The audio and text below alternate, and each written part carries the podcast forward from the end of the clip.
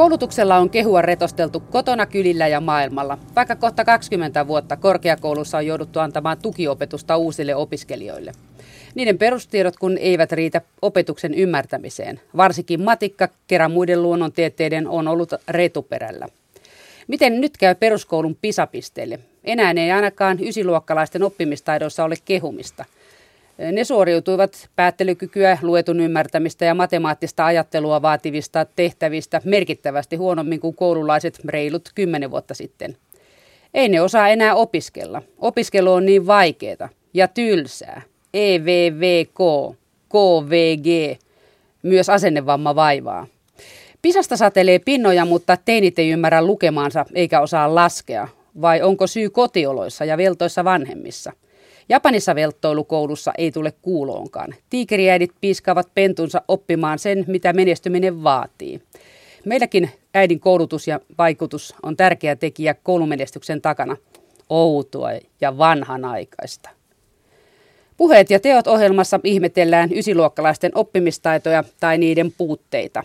Mukana ovat tutkimuksen tekijä, erityispedagogiikan professori Jarkko Hautamäki Helsingin yliopistosta. Näin olen. Mm.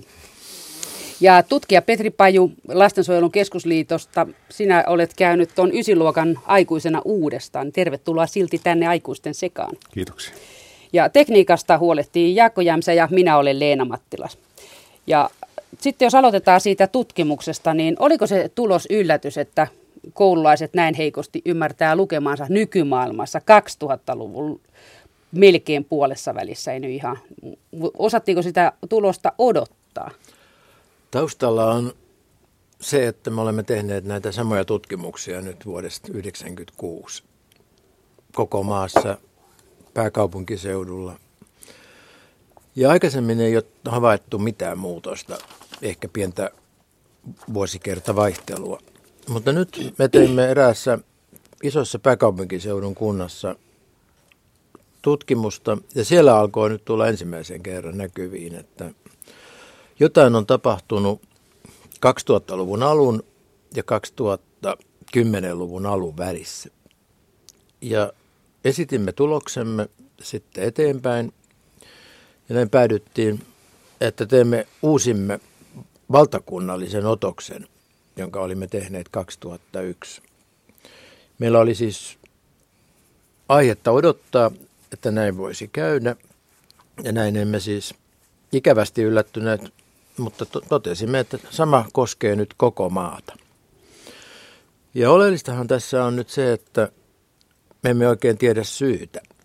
Ja siksi olemme yrittäneet kuvata tarkasti, mitä on, mikä on laskenut ja mitkä ovat muuttuneet. Ja tämä on siis teknistä.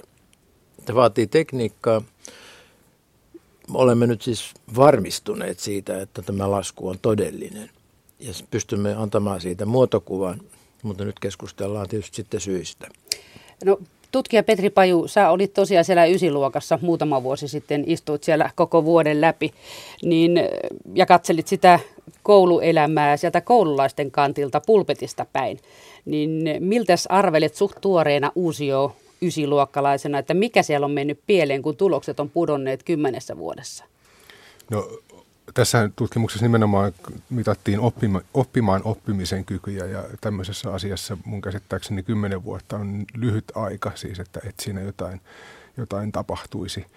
Ja, ja tota, no kymmenen vuotta, jos ajattelee mitä on tapahtunut, niin siinä aikana koko tämä someblogi, blogi, nettitsatti-osasto on murtautunut arkeen tota ihan, ihan erityisellä tavalla ja, ja maailma näyttää kovin, tässä mielessä kovin erilaiselta kuin kymmenen vuotta sitten. Että jos nyt joku, joku syy, mikä ekana tulee mieleen, niin tämän sanoisin. Enkä, enkä ainoastaan tota peruskoululaisia tai ysiluokkalaisia tässä nostaisi esille, vaan kyllä mä olisin yhtä huolissani omistakin oppimaan oppimisen kyvyistä, niin koska tota, kaikki aika, mitä siellä maailmassa tulee vietettyä, niin tuntuu, että on kyllä jonkun sortin aivomato.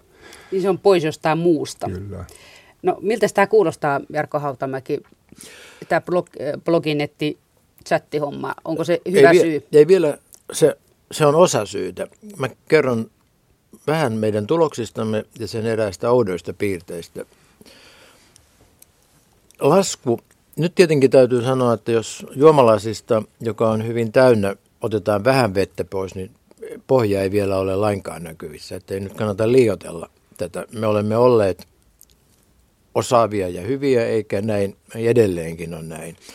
Mutta tapahtui eräällä tapaa jonkin kerroksen las, kokonainen laskeutuminen. Ja siis se on se ongelma. Ja kerron vähän, mitä tämä tarkoittaa. Kun tapahtuu joku muutos, niin jos siellä onkin jokin, jokin asia ei muutukaan, niin silloin me saamme siitä tarkemman muotokuvan. Mutta nyt kävi niin, että suoritus on laskenut tytöillä ja pojilla. Tyttöjen ja poikien ero on aina ollut ja se on edelleenkin. Siis ero ei muuttunut, vaikka taso laski. Molemmat putos. Molemmat putos. No sitten toinen on, että vanhempien koulutus, palataan siihenkin, miksi se usein on äidin kautta. Nyt vanhempien koulutuksen mukaisissa ryhmissä kaikissa tapahtui laskua ja se oli suurin piirtein samankokoinen. Ja maan eri osissa ja muutos tapahtui suurin piirtein samankokoisena kaikkialla. Ja näin meille tulee tilanne, jossa suoritus laskee ikään kuin koko alueella. Koko ikäluokan. Koko ikä, ikäluokan ja kaikissa erilaisissa ryhmissä. Ja tämä johtaa nyt kysymykseen, minkälainen tekijä on mukana. Ja silloin joudutaan, koska vaikutus oli kaikissa, niin silloin tekijöiden täytyy olla jotain sellaisia, jotka ovat kaikkialla. Ja tämä pakottaa miettimään nyt, mitä on tapahtunut koulussa ja mitä tapahtuu muualla. Ja ne muualla olevat tekijät ovat nyt eräällä tapaa tunkeutuneet kouluun. Ja silloin tulee esiin tämä, miten se muu tunkeutuu kouluun. Kouluhan on tavallaan aina ollut tietysti kahdenlaisten asian paikka. Aikuisten mielestä oppimisen paikka, nuorten mielestä sosiaalisen tapaamisen paikka. Mutta siellä on rajoitettu luokkatovereihin ja välitunnilla muihin. Nyt uusi sosiaalinen media ja välineet muuttavat nuor- kaveriryhmän rajat. Ne eivät enää olekaan siinä lähellä olevia todellisia ihmisiä, vaan ne ovat erilaisia ihmisiä, jotka ovat välineiden kautta koko ajan tunkeutumassa sisään. Piip sanoo kone ja lapsi ottaa esiin ja katsoo, kuka lähetti sanoman. Ja näin koulun tilanteisiin tunkeutuu koko ajan uudenlaisten välineiden kautta efektejä. Ja silloin syntyy nuorissa ehkä levot, koska, koska se sosiaalinen yhteisö on lapsille tärkeää niin jos ei piippaukseen heti vastaa, niin syntyy uhka, että jää yksin. Ja siksi sillä muulla, kutsukaamme sitä eetteriksi, onkin mahdollisuus tunkeutua sinne. Ja mielestämme tämä on se, näiden kaikkien voimien kokonaisuus johtaa siihen, että pitkäkestoinen työskentely kärsii. Kärsii ja lapset, heidän osaamisensa – to, todellinen osaamisensa ei mitään syytä olettaa, että se olisi laskenut, mutta sen aktivoivat voimat ovat muuttuneet. Ja eräällä tapaa kuuliaiset nuoret, jotka vastasivat Helsingin herrojen kysymyksiin, on heikentynyt. Ja lapset vaatisivat tuntikohtaisen perustelun, miksi juuri minä tämän teen. Vaikuttaako tämä arvosanaani? Ei, no sitten en viitti tehdä. Ja siitä syystä tulkitsemme sen toisenlaiseksi motivaatioksi. Petri Paji, tuntuuko tämä, että tällaista siellä luokassa oli? Sehän, tehän kirjoitettiin muun muassa siitä, että se sosiaalinen puoli ja yhteisöllisyys mm. luokassa on niille teineille tärkeämpää kuin se, että kuka siellä luokan edessä jorisee. Öö, no joo, tai sitten nämä tapahtuu myöskin samanaikaisesti. Kyllähän ihminen voi kammata hiuksia ja opiskella yhtä aikaa, ettei ne välttämättä sulje toisiaan niin kuin ollenkaan pois. Et, et tota, ei se välttämättä ole ihan niin, niin tota veitsellä leikattu se, se raja. Et näitä näit tällaisia tota, syitä, mitkä, mitä tässä nyt käytiin läpi, niin yksi mitä, mitä mä pohdin on, on se, että kymmenes vuodessa maahanmuuttajien määrä todennäköisesti, tai muiden kuin suomea äidinkielenä puhuvien määrä todennäköisesti on kasvanut. Ja koska tässä testissä näytti, että, että, että tota, myöskin äidinkielellä ja, ja nimenomaan kielenhallinnalla on iso merkitys, niin olisiko, voisiko tällä olla jotain tekemistä? maahanmuuttajien osuus näissä aineistoissa on aika pieni. Voi olla, että niillä on jokin osuus, mutta ei niin iso, että siitä saataisiin minkäänlainen selitys. Joo. Sinällänsä toinen piirre maahanmuuttajiin on nyt, kun tähän on semmoinen ilmiselvä ajatus, että se olisi heihin liittyvää. Nyt melkein alkaa olla niin, että kun katsoo asenteita tai muita, niin maahanmuuttajalasten kouluun kohdistuvat asenteet eivät ole suinkaan heikoimpia, vaan niille koulu usein on. Tie menestykseen. Mm. Niin, ja, ja sen takia usein tämä maahanmuuttajakeskustelu niissä maissa, joissa heitä on enemmän, niin ei ne, ikään kuin heidän halunsa toimia hyvin koulussa on korkeampi. Mutta siis maahanmuuttajakysymys ei tätä nyt lainkaan selitä, koska se koskee tyttöjä ja poikia, ihan kunnon valkoisia suomalaisia tyttöjä ja poikia ja kaikissa ryhmissä. Siis tämä, jos meillä olisi lattia kallistunut jostakin nurkasta toisella tavalla, niin silloin me voitaisiin löytää ehkä helpommin syitä. Joku ryhmä erottuisi. Mutta nyt on, nyt on tilanne, että tämä on tosi hauska ja vaikea ongelma miettiä, mistä tämä nyt oikein kertoo. Tähän äskeiseen kysymykseen vielä, niin tota, esimerkiksi tässä koulussa, missä olin, niin oppitunnit oli pidennetty 75 minuuttiin 45, että eli tämä tavallaan vaikuttaa niin kuin toiseen suuntaan, että, että niin kuin toimittiin pitkäjänteisemmin mm. pidemmissä pätkissä mm. ja tällä. Ja, ja tota, vaikka niitä piippauksia siellä nyt toisinaan kuulukin enimmäkseen kuitenkin välitunnilla, niin ei se, ei se tota kännyköiden käyttö sillä tavalla mun mielestä oppimista tai opettamista tai, tai oikeastaan mitään muutakaan juurikaan häirinnyt. Päinvastoin niin kuin voisi sanoa, että se koulussa käynti oli semmoinen keidas tai niin kuin väliaika näistä kaikista sähköposteista ja muista ainakin itselle. Niin, niin kyllä, että se oli itselle niin kuin nimenomaan oppimisen paikka just sen takia, että, että tota, sähköpostit ei, ei kilisseet ja kännykät piippailleet. Joo, siis mä oon tämä on tarkempi kuvaus tietenkin, ei, ei se, se ei niin kuin fyysisesti tapahdu todellakaan niin, että luok, tunnilla sallittaisiin. Siihen pit, se pitää saada käyttöön niin, että se on opettajan ja oppilaiden yhdellä sopimalla tavalla. Silloin tekniikka tulee tänne. Mutta eräällä tapaa kysymys on sitten vähän toisin sanoen, koulu ei enää ole niin merkityksellinen nuorisoikäisten lasten kohdalla kuin se 50, 60- ja 70-luvulla oli. Ennen peruskoulua niin meillähän oli hyvin selkeä jakautunut maailma, jossa ne, jotka menivät kunnalliseen keskikouluun tai keskikouluun, lähtivät jo neljännen jälkeen. Muut jatkoivat kansalaiskouluun, joka oli vu- kaksi vuotta tai muuta, ja menivät, hävisivät suoraan työmarkkinoille. Ja nämä nuoret eivät koulusta samalla tapaa suhtautuneet kouluun. Sitten meille tuli peruskoulu, jonka monet hyödyt näimme nyt sitten itse asiassa PISA-tutkimuksissa. Ja nyt tapahtuu jotain koulun niin kuin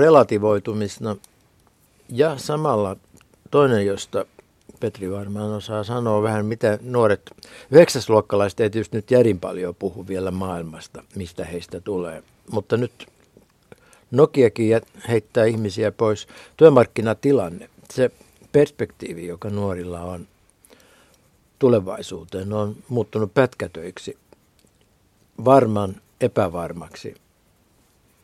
Ja sekin kuuluu nyt tähän samaan tilanteeseen. Sinne tulee myöskin... Porkkana puuttuu.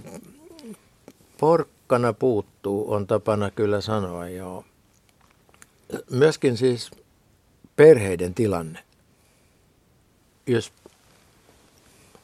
nythän se taisi tulla se Väestöliiton kuvio, jossa vuoden 2005 aikana avioliiton solmineet olivat aika tyytyväisiä, mutta huomasin uutisista, että itse asiassa puolet on eronnut. Ja nyt mä en ehtinyt tarkistaa, mitä tämä nyt tarkoittaa.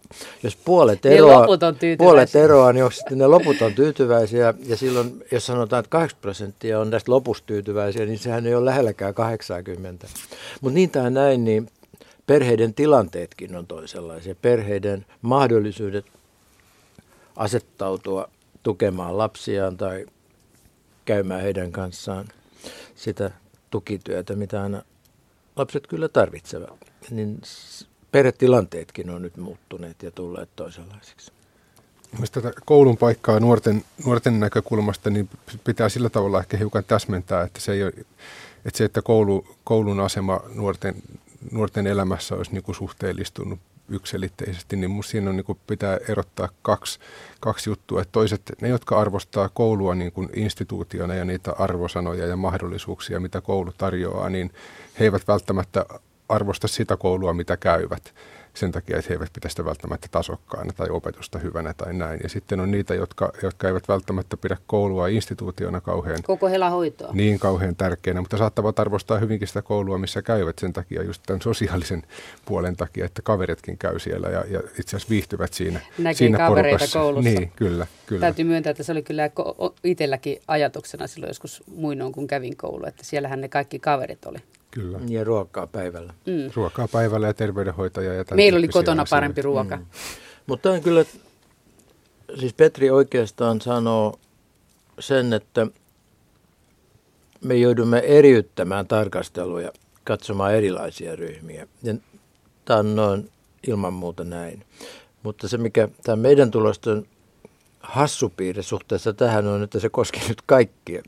Mm. Ja sen takia se tuottaakin nyt tämmöisen tarpeen todella käydä sitä keskustelua, mitä me nyt käymme, ja muitakin keskusteluja, koska diagnoosi nyt tarvitsisi kyllä saada vähitellen kuntoon.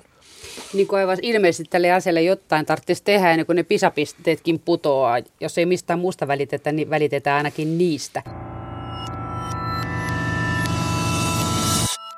Mutta jos aloitetaan ihan vaikka tuommoisesta isosta muutoksesta, mitä siis minä lonkalta entisenä alaasteen opettajana sanoisin, että tuommoinen 45 minuutista 70, oliko se 75, Joo, 75, siirtyminen, niin siinä kohtaa rupeaa kyllä penskat pyörimään pulpetissa kuin väkkärät. Eikö se ole pikkusen pitkä pätkä istuskella mm. yhteen putkeen ja happi loppuu luokasta, hiilidioksidipitoisuus nousee ja kaikilla posket punottaa ja kaikkia väsyttää ja naurattaa ja tulee nälkä ja on muutenkin tylsää. No, nyt hän juuri sanoi, että ne ovat tehneet niin, että tietenkin se onnistuu. Suomessa kukaanhan ei tiedä itse asiassa, mistä tunnin pituus Suomessa on tullut semmoiseksi. Se on siis kukaan, kukaan mun tuntema koulutushistoria ikinä ja mi, oivaltanut, että tässähän on hauska kysymys. Jos on tunti miinus akateeminen vartti niin tämä akateeminen vartti kertoisi sen, että yliopistollinen rakenne vaikuttaa yleissivistävään kouluun, minkä mä uskon kyllä muutenkin, että ehkä se tulee tästä yliopistollisesta efektistä. Mutta jos, jos mietitään toisinpäin, se, että siinä koulussa, jossa he tekivät tuota tutkimusta, on tullut mahdolliseksi kaksinkertaista keskittymisaika – niin sehän pitää ottaa puhtaasti ilouutisena vastaan. Paitsi sitä hiilidioksidin kannalta. Niin, se on fakta, ilma loppuu luokista joo, kyllä. Se on ihan tieteellisesti todennettu juuri tässä koulussa, että näin on. Mutta... Se on kyllä 98 prosenttia kouluista väitän, ei riitä ilmanvaihto. Pitää saada no, luokka tyhjäksi ja ikkunat auki välitunnilla. Mutta silloinhan tilanne on helppo hoitaa. Sekin on totta. Happea vaan lisää kansakunnalle. Tämä on yksinkertainen, se on järkevä tulla tämmöisiin keskusteluihin, niin löytyy yksinkertainen ratkaisu. Happea kansalle. Sehän on siis helpotus, että löytyy yksinkertainen ratkaisu. Kieltämättä se kaksoistunti voi olla pitkä, mutta, mutta tässä se pointti on, että se ei ole, se on mahdollista. Mm, kyllä. Ja mä oon käynyt kouluilla myöskin Tosin yhteen aikaan mä istuin erään kokeilukoulun luokassa. Lapset tottu siihen, että mä join kahvia siellä ja mä, mulla ei ole mitään muuta tekemistä, kun mä kattelin. Professori voi tehdä joskus semmoista. Ja se oli hauskaa. Ja siellä osoittautui, että lapset kyllä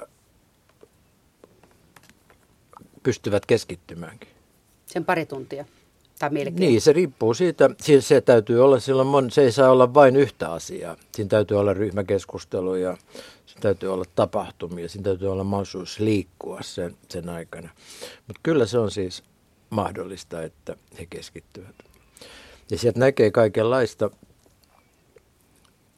avun pyyntöjä katseilla, avun antoja. Mä otan tämmöisen pikkuesimerkin, jonka mä havaitsin sieltä, että niin kauan kuin lapset eivät tiedä, mitä opettaja haluaa heidän tekevän, niin he katsovat opettajaa. Samassa hetkessä, kun he tietävät, mitä tehdä, niin katse siirtyy siihen tehtävään. He eivät enää katso opettajaan. No opettaja itse asiassa onkin erittäin tarkkana, vaikkei hän sitä myöhemmin usein muista. Hän reagoi katseeseen kutsuna, joko toistaa tai siirtyy sinne. Ja näin opettaja pitää yllä lasten mukanaoloa koko ajan. Ja se on siis todellakin mahdollista. Se on muuten totta. Nyt kun muistelen taaksepäin, niin kyllä ne, siellä jäi jollain nokka pystyyn katsomaan, että mitä se selitit tänne. Eikä tarvinnut sanoa. Ei tarvitse se, Sen ymmärtää koska kyllä. se katset, se ihmisen on niin tarkkana tämän. Ja, se, se, ja tämä on nyt semmoinen esimerkki ihan pikkuasiasta, jolla suomalaiset opettajat, luulen, että opettajat kaikkialla toimivat. Ja jos silloin on mahdollisuus nopeasti toimia, niin kuin monasti on, niin silloin pystytäänkin pitämään lapset sille sen oppimistilanteen tarkoittamalla polulla. Ja tämä on siis mahdollista. Meidän pisatulokset antoi anto meille sen tiedon, että 20-luvun, 2000-luvun alussa kukaan ei ollut miettinyt, minkälainen suoritustaso Suomessa nyt oikein on. Ja se antoikin meille kansainvälisen vertailukuvan, että me ollaan hyvä, hyviä. Ja itse asiassa me jossakin merkityksessä korkealta vuorelta siellä on kyllä tosi vaikea pysyä koko ajan. Kutsukaamme sitä happikadoksi. Mutta, ja sieltä alastulo tuntuu tietysti ikävältä, mutta me olemme edelleen varmaan kymmenen parhaan maan joukossa. Ja näin siis, jos 80 prosenttisesta lasista otetaan 5 prosenttia pois tai 10, niin siellä on edelleen hyvin paljon vettä. Ja sen takia tästä täytyy koko ajan puhua myöskin niin, että lapsemme pystyvät työskentelemään, opettajat osaavat toimia, mutta jotain muuta tarvitaan tänne. Mä oon käyttänyt, jotkut työtoverini ei pidä tästä esimerkistä, mutta, mutta kerronpa sen nyt tässä. Se on semmoinen kuvitteellinen. Tämä, se on tämä, saako luokassa pitää myssyä. Sehän tietysti vanhempia ihmisiä suututtaa. Mutta se on nuorisokulttuurin merkki siellä. He kantavat, kantavat myssyä sisällä silloin samoin kuin me 60-luvulla pidimme pitkähköä tukkaa. Opettajat katsovat sitä vihaisesti, mutta eivät voineet mitään. No nyt kysymys on, pitäisikö myssy kieltää? Jolloin me suoraan kontrastoidaan siihen kulttuuriin. Toinen vaihtoehto on löytää kompromissi ja sanoa, että ulkohattua ei saa pitää sisällä. Yliopistossa saa pitää vain ylioppilashattua tai tohtorihattua. Ja täällä pitää ottaa sisämyssy käyttöön. Että jos haluat pitää myssyä, niin vaihda sisämyssy. Silloin me sallittaisiin, voisiko sanoa, kulttuurin ekspressio, joka tässä tapauksessa tavallaan haastaa koulun normit, mutta ei todetaan, että okay, tehdään kompromissi sääntöjen kanssa. Ja jotain tämän tapasta, voisiko sanoa, että Siia sanoisi, modernin nuorison ja koulun uudenlainen kompromissi tarvittaisiin nyt. Annetaan vähän periksi, mutta ei anneta periksi sellaisessa, joka haittaisi keskittyvää työtä. Ja sen takia tämä on kysymys modernin nuorison niin kuin siihen sanoo itse tematisoinnin muodosta, jonka koulu pystyy sopivalla tavalla vastaanottamaan ja tulkitsemaan, luopumatta sitten taas keskittyvän toiminnan edellytysten luomisesta. Ja tämän tapasta kompromissia tässä haetaan. Se väline ei ole se haitta, itse asiassa se väline voi tarjota sen keinon löytää, keino saada luokkaan mahdollisuus silloin tällöin mennä tämmöisen, mä kutsun sitä nopean lukemisen kuvioiksi. Ja ja se, mitä tarvitaan, on hitaan lukemisen ja nopean lukemisen kompromissi eri tilanteissa, jos me puhutaan lukemiskäsitteellä. Siinä on sekin hyvä puoli, että tota, jos sitten vähentyisi tai lyhenisi se pipokausi, niin tota, samalla lyhenisi täidenvaihtoviikkojen määrä per vuosi, koska nehän vaihdetaan koulussa sitten kanssa, kun pipon alla haudotaan hyvin niitä täitä. Niin sen takia Tulisi siis, tämmöinenkin hyvä puoli siinä. on, että, se, että toteamalla, että ulkohattua ei sisällä pidetä. Että pitää olla sisäpipo, niin kuin sisätossut. Mä en ole kokeillut tätä vielä missään, mutta mä ajattelin, että se voisi kokeilla jonkun opettajan kanssa. Se nimittäin, silloinhan mä muutan tämän aikuisen ar- suuttumuksen niin kuin perusteluksi. Pi, pi, pilaa semmoiseksi niin kuin huumorin lievittämäksi neuvotteluksi. Siinä ei aseteta tätä nuorta, jonka pipoa mä inhoan, mihinkään niin kuin nurkkaan, vaan mä teen sen niin kuin rationaalinen. Silloin kunniallinen poistumisreitti. Kyllä. Ja silloin, silloin syntyisi niin kuin sisäpipo. Petri Paju, miltä tämä Jarkko Hautamäen konsti kuulostaa noin niin entisen oppi, tuoreimman oppilaan korvissa? Olet viimeiseksi meistä koulun penkillä istunut. Ilmeisesti on tässä pitkän, pitkästä tukastaan tultu purukumin kautta tähän pipo, pipo ja nyt kännykkä, kännykkä tota asiaa, mutta ikuisen luontoinen tämä perusasetelma, että luultavasti sitten jos pipojen kanssa kompromissi löytyy, niin syntyy, tulee joku uusi uusi juttu, joka sitten... Pakko keksiä jotain, niin, kyllä, millä kyllä. ärsytetään niitä opettajia. Joo, siis tämä Pipo on nyt metafora siitä, Joo. että koulun tarvitsee nyt jollain tavalla kuitenkin kyetä ottamaan vastaan uuden tilanteen. Mä käytän tästä usein metaforaa, että koulu on antaa kartan. Ja sitten Umberto Eco käyttää semmoista novellissaan mahdottomuudesta tehdä kartta yhden suhde yhteen joka olisi vielä dynaaminen. Jokainen liike näkyisi kartassa heti. Me antaa, Harry Potter hommiksi. Me joudutaan antaa yhden suhden miljoona. Niin Harry Potter-kartta on siis käytännössä mahdoton. Yhden suhden yhteen. Me joudutaan antamaan yhden suhden miljoonaa. Nyt ongelma on, että jos maasto on muuttunut, niin silloin kartta ei enää ihan ole. Tai jos se maasto, jolla nuoret liikkuu, on isompi kuin kartta. Jotain tarvitsee siis tehdä, jotta maaston ja kartan välinen järkevä suhde saadaan entistä paremmaksi. Että ylipäätään saadaan ne koululaiset ja koko koululaitos samalle kartalle. Niin, mä loin itse nyt tämän metaforan ja mä joudun muuta sanomaan kyllä kyllä.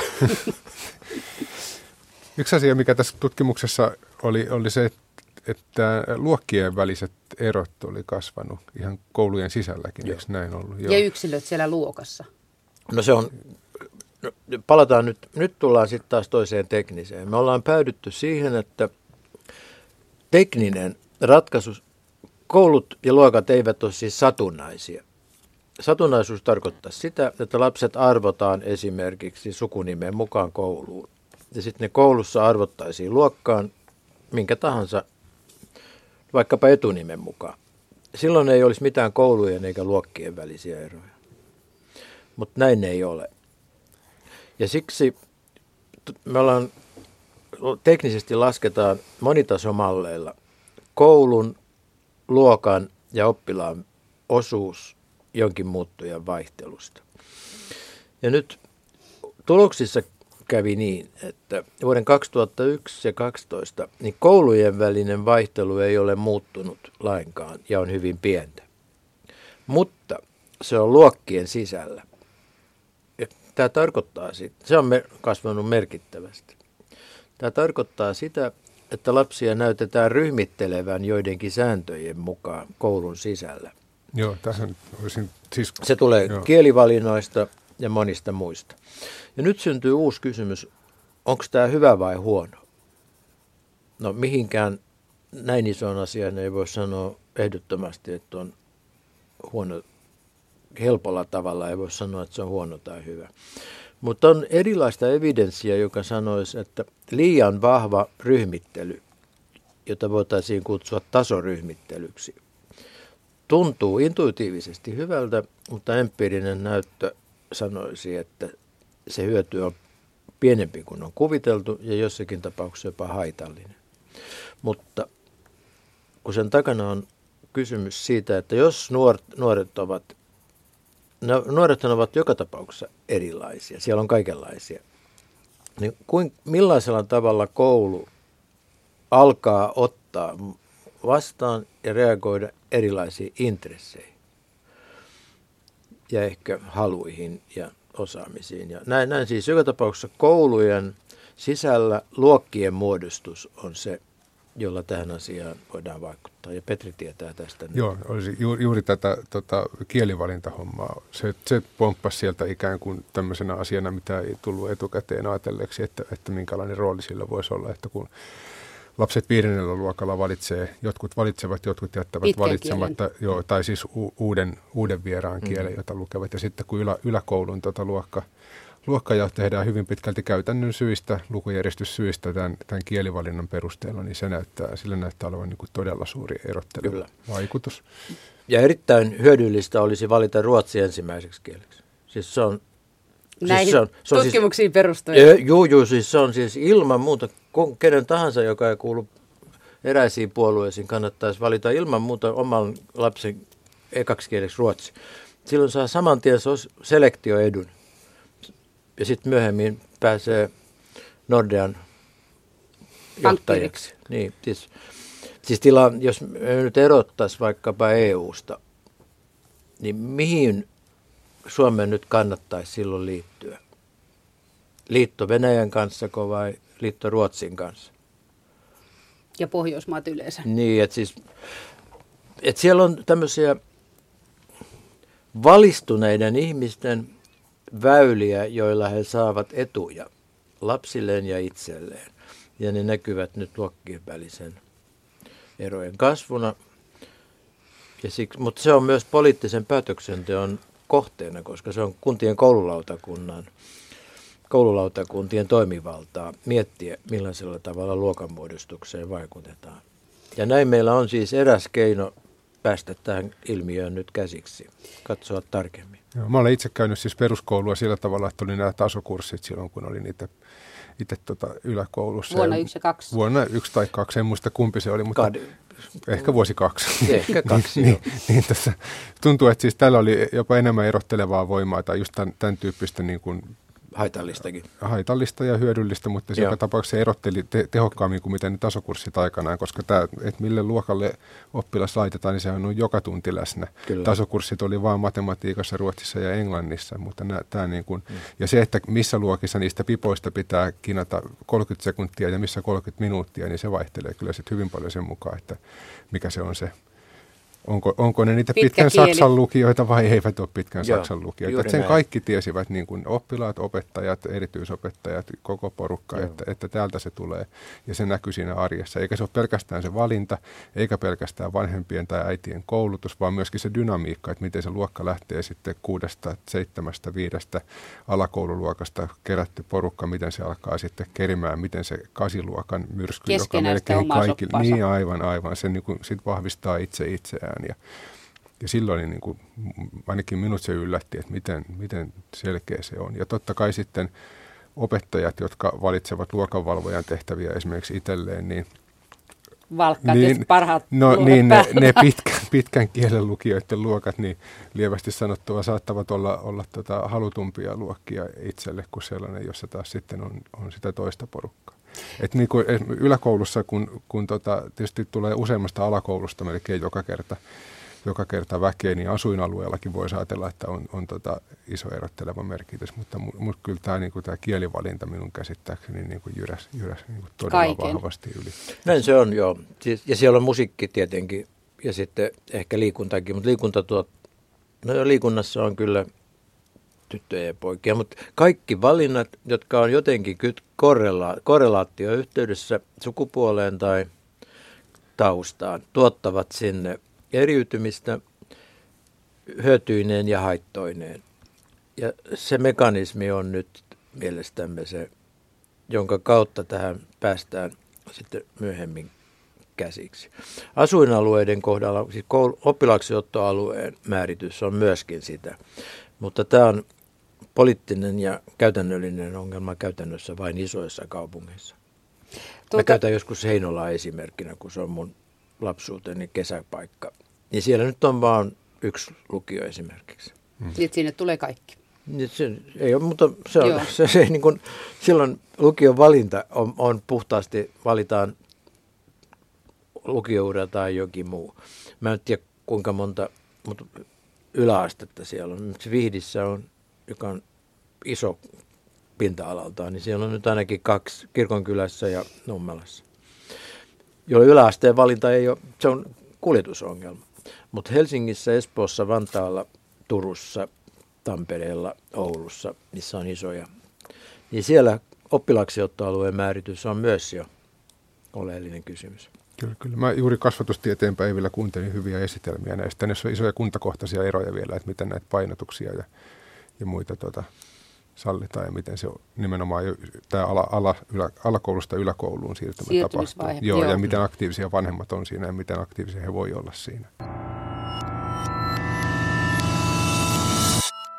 Mutta just tästä se kielivalinta, että mulla on semmoinen käsitys, että jos on jotain muuta kuin englanti, niin silloinhan vanhemmat ovat paneutuneet asiaan keskivertoa enemmän mun ymmärtääkseni. Niin olisiko tämä just sitä, että se vanhempien äh, kiinnostus sen lapsen koulumenestyksestä ja mm, niin kuin tavallaan eteenpäin töniminen on, se, se, se on vain yksi ilmeneminen siitä, että ne va, valitsee sen lapsen kieleksi jonkun muun kuin se. Ei, se, siis se ei ole kysymys englanti. tästä valinnasta. Siis kaikilla oli englanti se, Ai niin se kieli, vaan se, se mikä otetaan vitosella. Juu, juu. Se oli se, mikä mm. teki sen eron nimenomaan. Joo. Että käytännössä tuon kokoisessa paikkakunnalla, missä mekin oltiin, niin kyllä se englanti oli käytännössä kaikkien se ensimmäinen, joo, joo. ensimmäinen vieraskieli. Joo. joo, ja se vitosen, joka, jota kaikki eivät valitse, mutta jotkut valitsevat, niin sillä oli niin kuin todella mun käsittääkseni niin kuin erittäin suuri ero. Joo, tämä on hyvä, koska muu kuin englanti ei käytännössä todellakaan ole, ole mahdollista, no, kun se ei ole siis mahdollista, jos muuta kuin isoilla paikoilla. Se on totta, joo.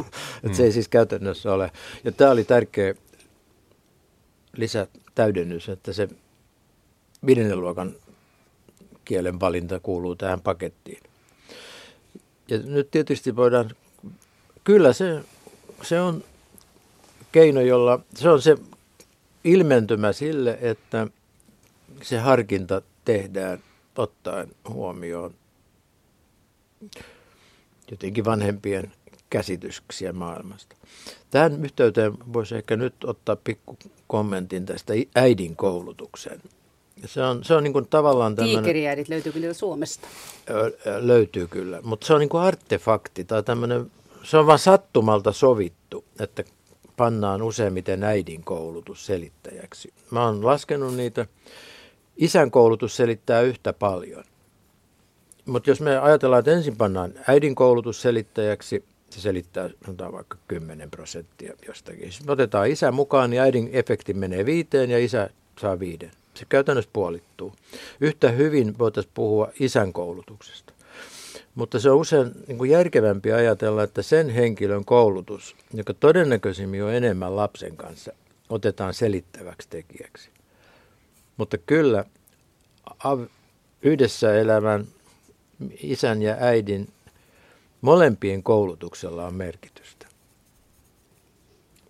Näyttää siltä, että siellä ei ole niin kuin yhdysefekti, lisäarvoa vielä, että tulisi, ne ikään kuin kerrottaisiin vielä keskenään. Mutta joka tapauksessa niillä molemmilla on merkitystä.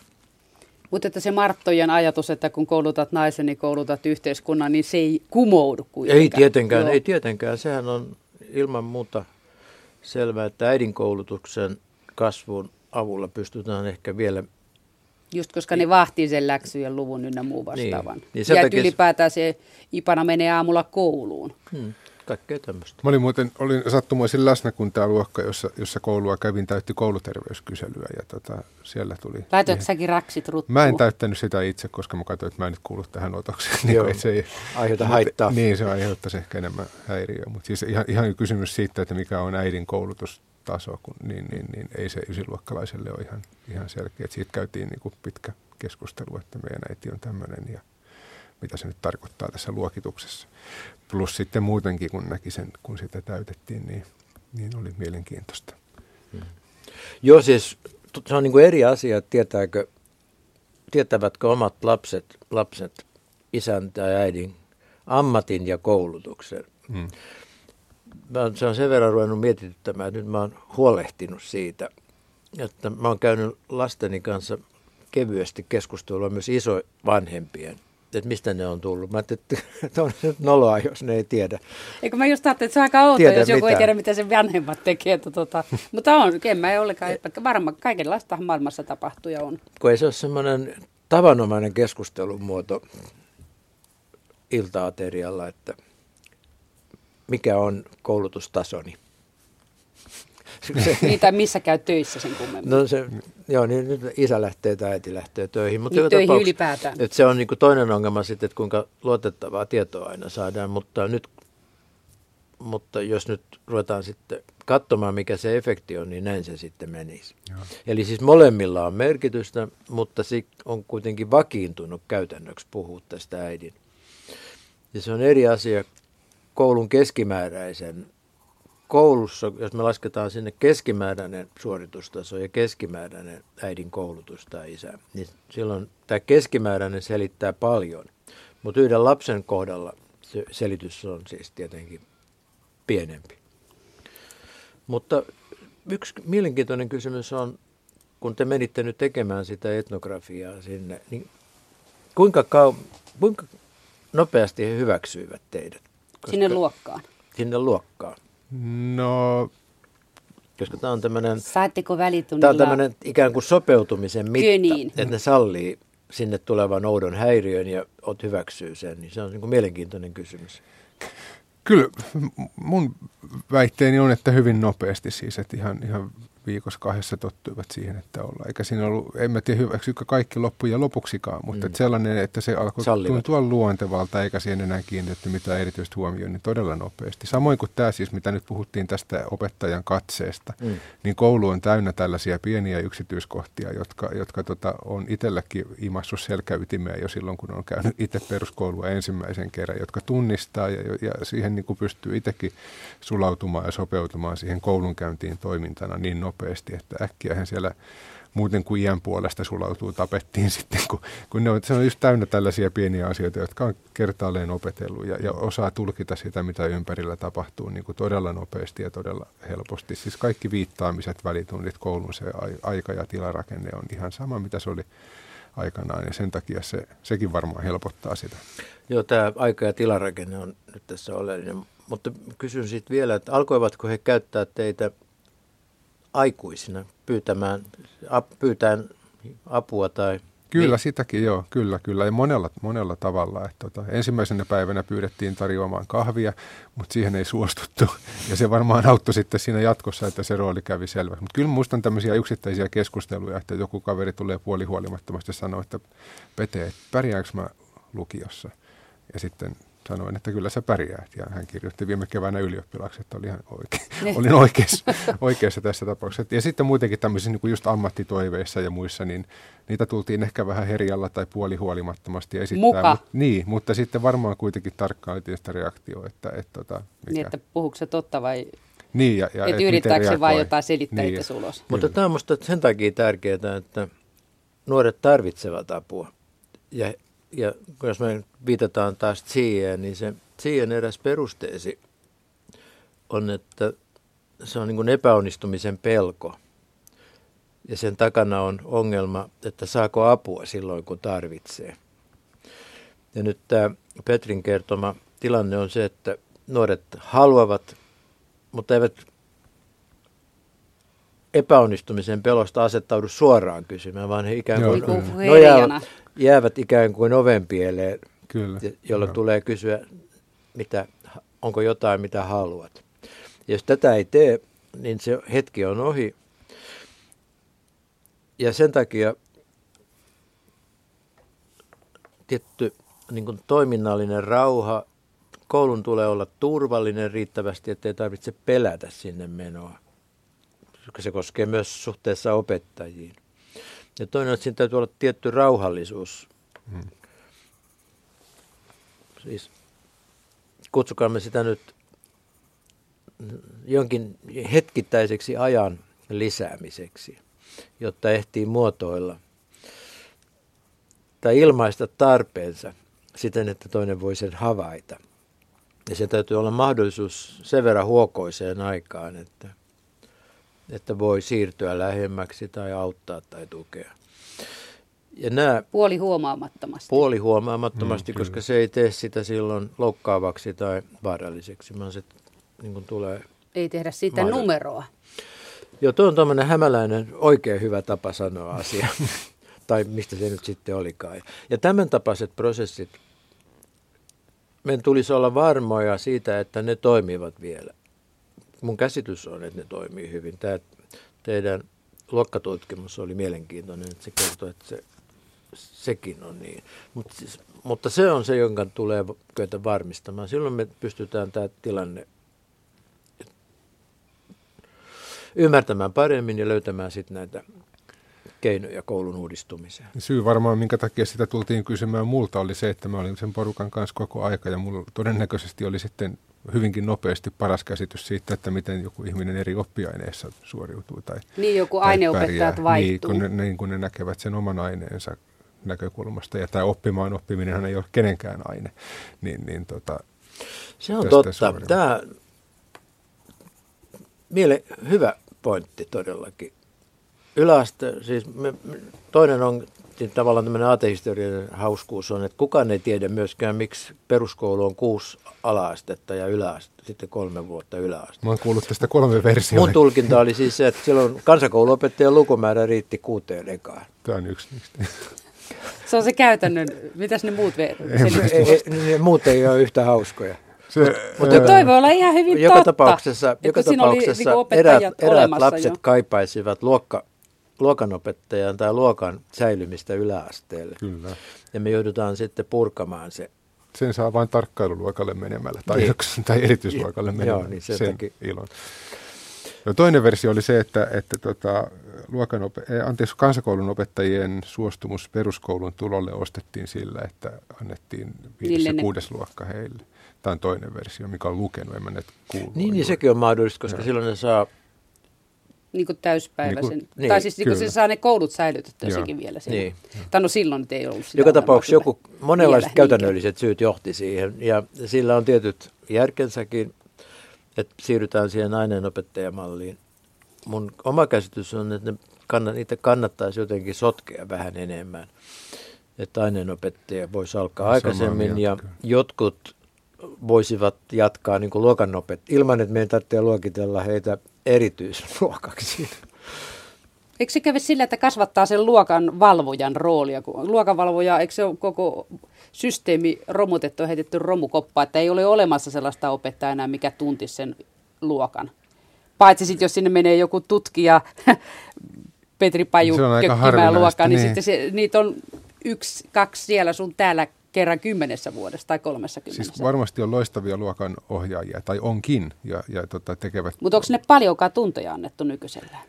se vaihtelee kouluittain siis, et, et, mutta se ongelma on ehkä enemmänkin se, että kun on luokanvalvojan tunti, niin se mielletään tiedotustilaisuudeksi, jossa kerrotaan, että liikuntapäivänä teidän pitää valita pulkkamäestä, luistelusta ja hiihdosta, eikä, eikä se sellainen, mitä teille kuuluu, tyyppinen mm. kommunikaatio välttämättä ole luontevaa. Ja Joo, ja sitä näin. ei mielletä edes niinku kuuluvaksi siihen tilanteeseen. Siis tämä lapsille sosiaalinen ry- ryhmä on tärkeä ja me, käsitys on, että oppimisen kohdalla meidän pitää saada lapset puhumaan ääneen, koska se hidastaa prosesseja. Ja heidän täytyy silloin kyetä luottamaan toisiin, koska narriksi joutuminen ja pilkan kohteeksi joutuminen on, on semmoista, että sitä ei vitti montaa kertaa tehdä. Ja näin yksi niistä keinoista, jotka, joiden voimistaminen on mun mielestä tärkeä, on ne keinot, joilla opettajan sopimilla tavoilla lapset lisäävät yhteistä työskentelyä ja siis suunnattua puhetta. Ja niin, että se ei mene liian nopeasti sitten opettamiseksi, koska vie aikaa muotoilla jotain asiaa koskeva käsitys Niin kuin päässään. yhdessäkin. Ja jos, jos, me, jos lapset, jos ei puhu ääneen tai kirjoita, niin prosessit menee liian nopeasti ja ne sotkeutuvat helposti. Sen takia keskustelu tuottaa henkisen prosessin hidastumisen, jotta voi itsekin tarkkailla tai toinen voi kuunnella. Ja silloin on niin kuin helppo ajatella jotain ja sitten yrittää kertoa sen, niin se tuleekin vaikeaksi. Ja se on yhtä vaikea myös, se on vielä vaikeampaa kirjoittaa. Ja sen kirjoittaminen on mitään suurta nautintoa. Sehän on tuskan kanssa kamppailua. Paitsi sitten kun se flow pääsee päälle, mutta silloin tällä. Mutta joka tapauksessa keskustelu, jossa puhutaan siitä asiasta, omia kokemuksia siihen liittäen. Et se on niin kuin yksi keino, jolla, jolla voisiko sanoa, tämä epäonnistumisen pelko, narriksi joutumisen pelko, kyettäisiin ot, niin kuin ottamaan, vähentämään ja samalla sallittaisiin sopivia virheitä. Koska niin virhe, kaikki latelee niin, jotain kyllä. mielipiteitä koska, koska vasta virhe, virhe kertoo sen, missä maa ei enää ole vakaa. Virhe kertoo tismalleen sen kohdan, mistä ei enää osaa. Siksi virheitä tavallaan tarvittaisiin siihen Kyllä. järjestelmään. Kyllä. Siis tämä, riippumatta siitä, mikä kunkin asenne koulua kohtaan on, niin, niin kuin tyhmäksi ei juuri kukaan halua heittäytyä tai leimautua, eikä, eikä niin kuin nardiksi sen takia, että ne tyhmä. Ihan riippumatta siitä, mitkä ne asenteet on. Että se ei, se ei niin kuin, niin kuin siihen vaikuta. Että hyvä esimerkki tästä virheistä nimenomaan se, virheitä pitäisi pystyä hyödyntämään. Ja, ja se pitäisi nimenomaan tämä tota, virheen tekemiseen liittyvä negatiivinen huomio niin kuin pystyä jotenkin neutraloimaan. Tai siis sillä tavalla. Mehän on nyt niin kuin kaiken maailman startup ynnä muissakin keskusteluissa puhuttu siitä, miten epäonnistuminen pitäisi olla fiksua ja tuoda. Se ajatus olisi ihan, ihan terveellinen saada kouluun. Ja olen käyttänyt tämmöistä esimerkkiä paljon, että se yksi asia, minkä mä muistan, minkä mä opin siellä ysiluokalla – on se, että repun kantaminen selässä ei ole työtä fysiikan mielessä. Ja mä opin sen nimenomaan sen takia, että mä menin, menin tota yhdessä kompakysymyksessä lankaan, kun mä tein läksyjä kotona ja siinä kysyttiin, että kuinka paljon työtä tekee, kun kantaa tietyn painosta reppua tietyn matkan selässään. Ja, ja tota, jostakin syystä sitten en ollut hereillä, vaikka se olisi kyllä ollut kaikki siinä niin kuin nähtävissä. Juuri tämmöinen oppimaan, oppi, mm. oppimaan oppimistehtävä. Ja tota, tein siinä virheen ja muistan sen edelleenkin, että repun kantaminen sellaisessa ei ole työtä fysiikan mielessä. Sen ei. takia, että tein siinä virheen. Tosi se kyllä en, väsyttää, mutta... Väsyttää kyllä ja hios, hiostuttaakin sieltä kohtaa, mutta työtä se ei ole. Ja, ja tota, tämän muistan. Ja vaikka ne sivulauseet ja lauseen kastikkeet saattaisi olla aika iloisesti sekaisin, mutta tätä tuskin unohdan.